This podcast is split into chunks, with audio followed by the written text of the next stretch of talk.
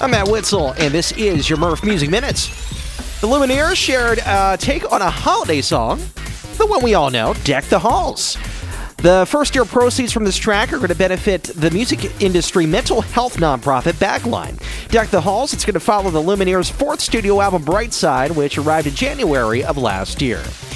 Dua Lipa has shared a clubby extended version of her recent single Houdini.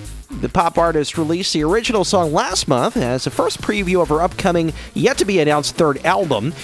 Tame Impala frontman Kevin Parker, he served as a co-writer and co-producer on the track.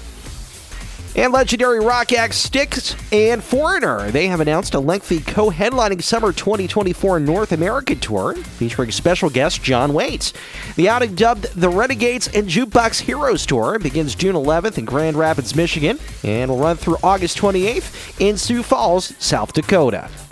I'm Matt Witzel, and this has been your Merf Music Minutes.